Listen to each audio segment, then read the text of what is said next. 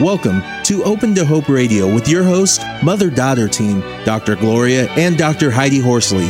This show is brought to you by the Open to Hope Foundation with the mission of helping people find hope after loss. This show has been edited for your convenience. Now, Open to Hope Radio. Our first guest today, as you said, is Kimberly Rose Carolan, and our topic is Understanding Life After Loss.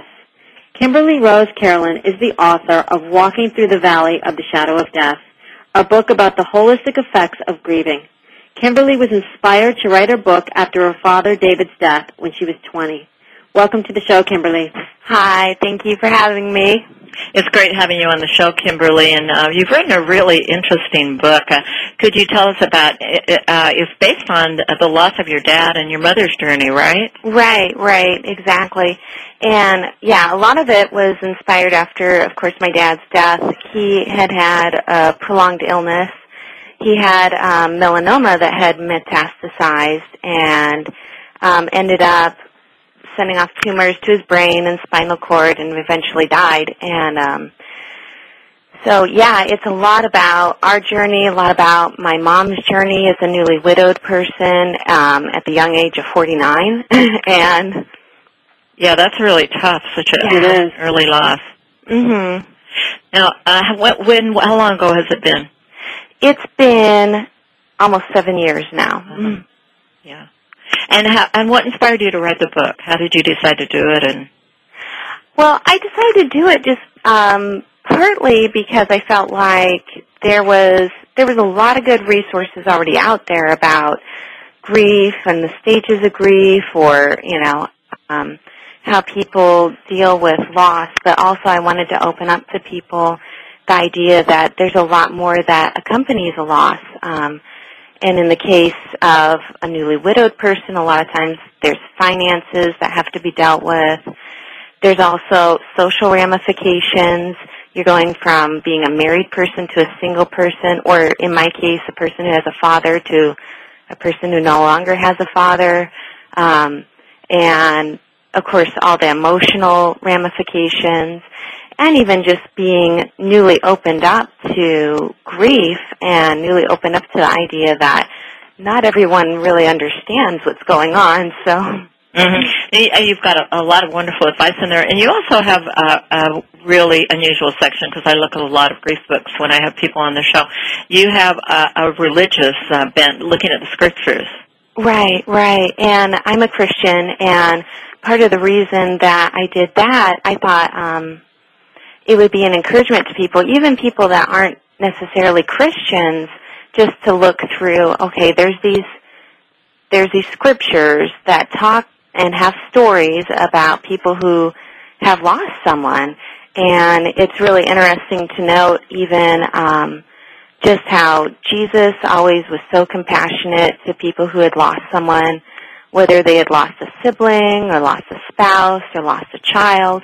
He was always very compassionate to those people, often did miracles.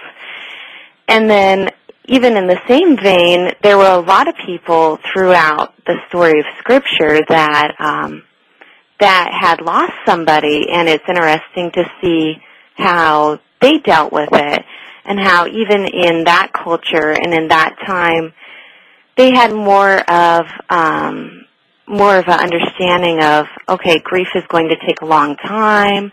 We need to set aside time to work through it. One of the stories that I really love is the story of Joseph when he lost his father Jacob, and um, he was actually living in Egypt at the time, and the Egyptians understood that it was going to take a long time for their family. So they not only allowed them three months to just grieve, but they also allowed them time to go back to the father's cemetery, which would have been quite a distance, and bury him and then come back to Egypt. So it just says to me that other cultures sometimes understand that grief takes a long time more than us in our Western culture today. Mm-hmm. Well, th- yeah, that's true, and I would suggest that if you do have a Christian vendor interested, that you get this book and, and read because there are lots of other stories in there. But you know, uh, then you talked about some of the current religious things. It wasn't easy for your mom uh, when she went back to church, right? Right, that's right. Yeah, and I think um, again, part of it is so much of our culture permeates even into church, and you know, part of the issue was was the memories at first, of course. She didn't want to sit in the same pew that they had always sat in um, and remember them doing things together at church. That was kind of hard. And, and they put her in a singles group. Oh, yes. right away. Oh yeah, that was the next Sunday that she went back to church. Oh, the gal who was in charge of Sunday school had changed everything up arbitrarily, and it was a small enough church. They should have known. um, yeah, and she was put in a singles group. The lady who was even leading the singles group was not even single. It's just her husband happened to not attend church.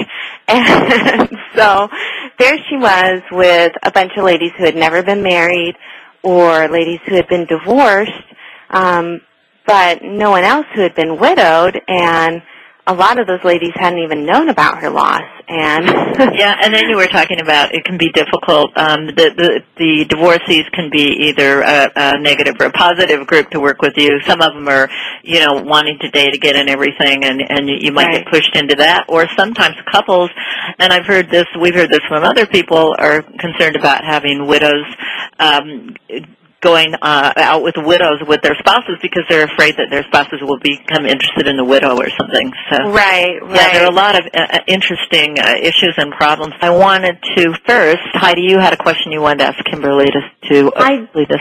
Yes, I just wanted to ask Kimberly from where she sat as the child of a mom that lost um, a husband. What did you see as the most pressing issue for your mother, be- as you know, when she became a widow?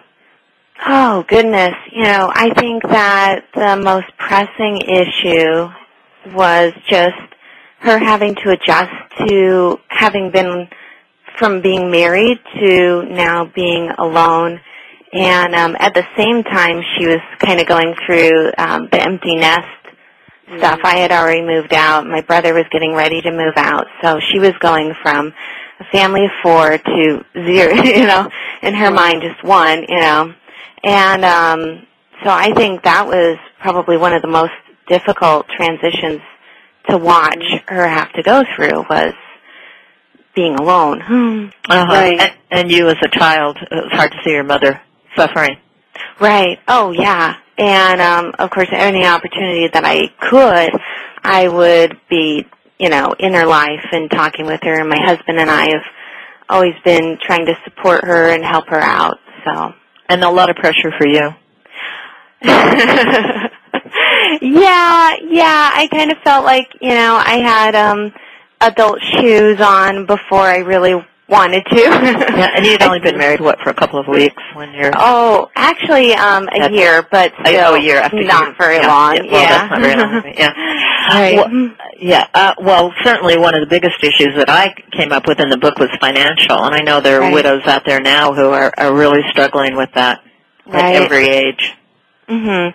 Yeah, and it's really remarkable because a lot of people don't even realize that that could be an issue. But the Boston College uh, Center for Retirement Research did a study that talks about how a lot of widows who are widowed before retirement end up either below the poverty line or pretty close to it and part of the reason is some of the stuff that we don't usually think about. We we usually think, oh well, we'll have life insurance, so we'll be fine. But a lot of times, if there's a prolonged illness like cancer, it eats into savings, and the person who has cancer can't work, you know, maybe even a few years before the death, and those kind of things start eating in and.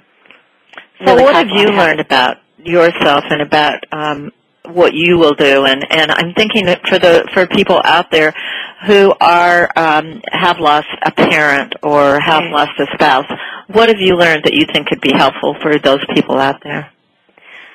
Oh, well, for losing a parent, I just think that one of the best things that I did afterwards was attend a grief group. You know, um, that was amazing just to hear other people have similar stories to to mine and to be dealing with that. I remember even in our grief group there was a widow who had her children come with her and it was great to hear from these children that they're kind of in the same place as I was, not only dealing with okay, I can never talk to my dad again, but also dealing with the fact that they had to help their mom somehow and figure out, you know, the rest of her life going forward. And, and will you do something, Kimberly, different with your in your own marriage and as a woman that's married now? I mean, will you, knowing that you know your dad died suddenly, I mean, would you do something different at this point, like preparing yourself financially more? I don't know. What? Oh yes. Oh, definitely. Yeah. Okay. Um, my husband and I have both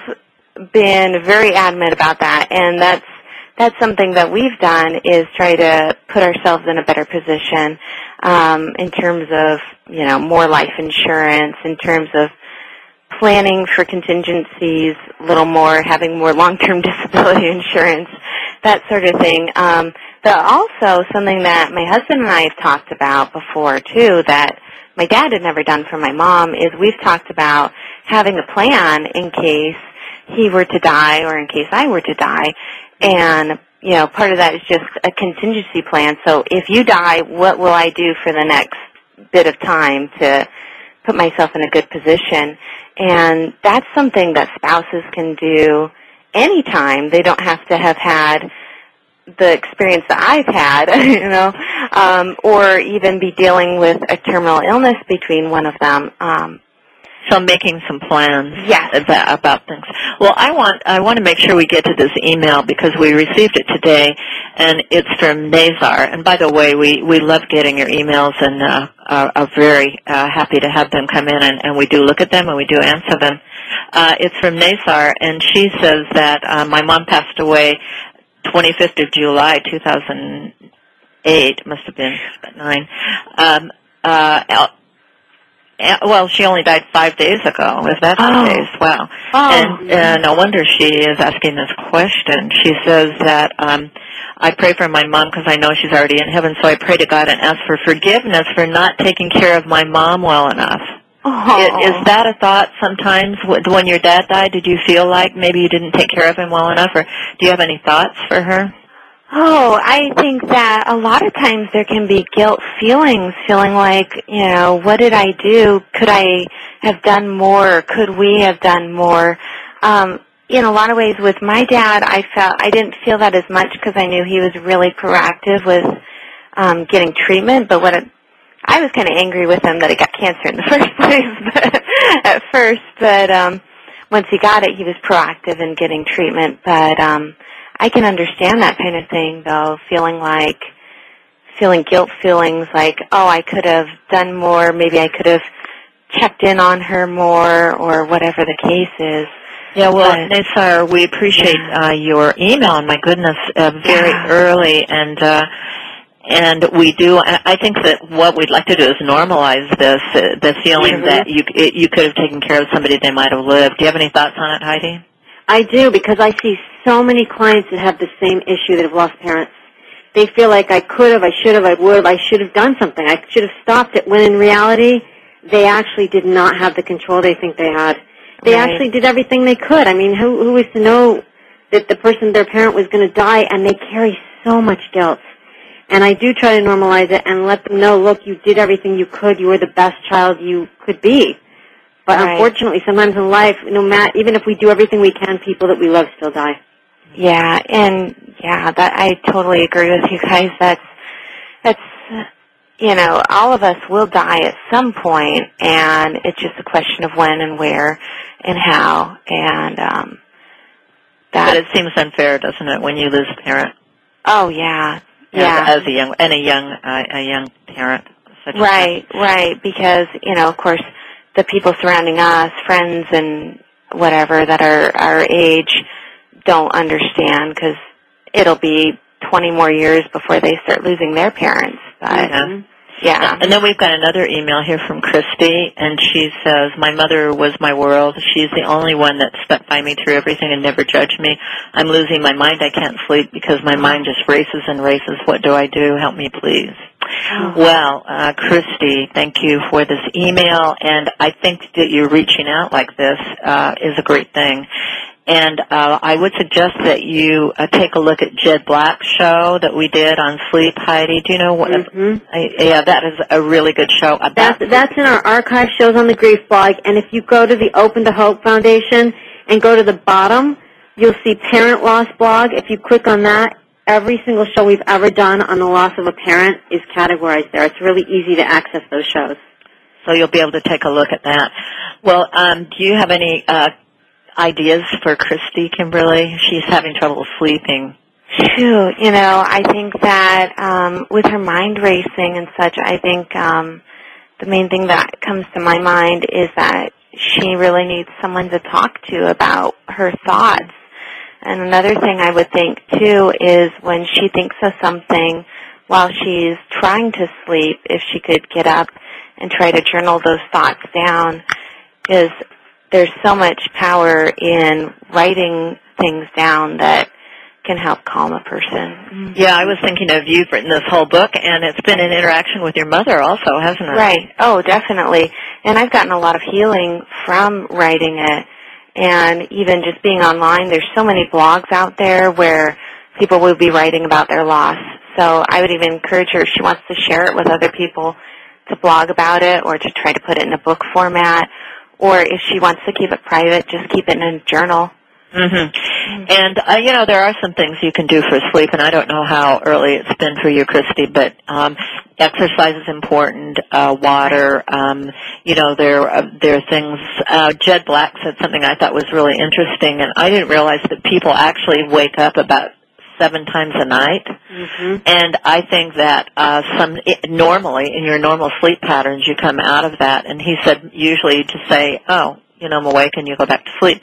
But then the mind starts racing and thinking. That, but I think realizing that waking up is okay. I don't know. It's That's a normal thing. And then no caffeine after what noon, and try to avoid wine at night because wine will help you, or alcohol. I mean, alcohol will help you go to sleep, but it also it, ca- it also causes you to wake up throughout the night more. Absolutely. So uh, be careful with that. Well, Kimberly, uh, we've only got a, a few more minutes. I wanted to ask you, how can people get your book, Walking Through the Valley of the Shadow of Death? Uh, they can get it, of course, on Amazon, um, Barnes and Noble, uh, their local bookstore. Um, also, I have some signed copies on my blog, which is Walking Through the Valley of the Shadow blogspot.com. And so Great. any of those means they can get a hold of it. Mhm. Wonderful. Well, Kimberly, thank you so much for being on the show today. It's been great to have you on. Thank you very much for having Thanks, me. Kimberly.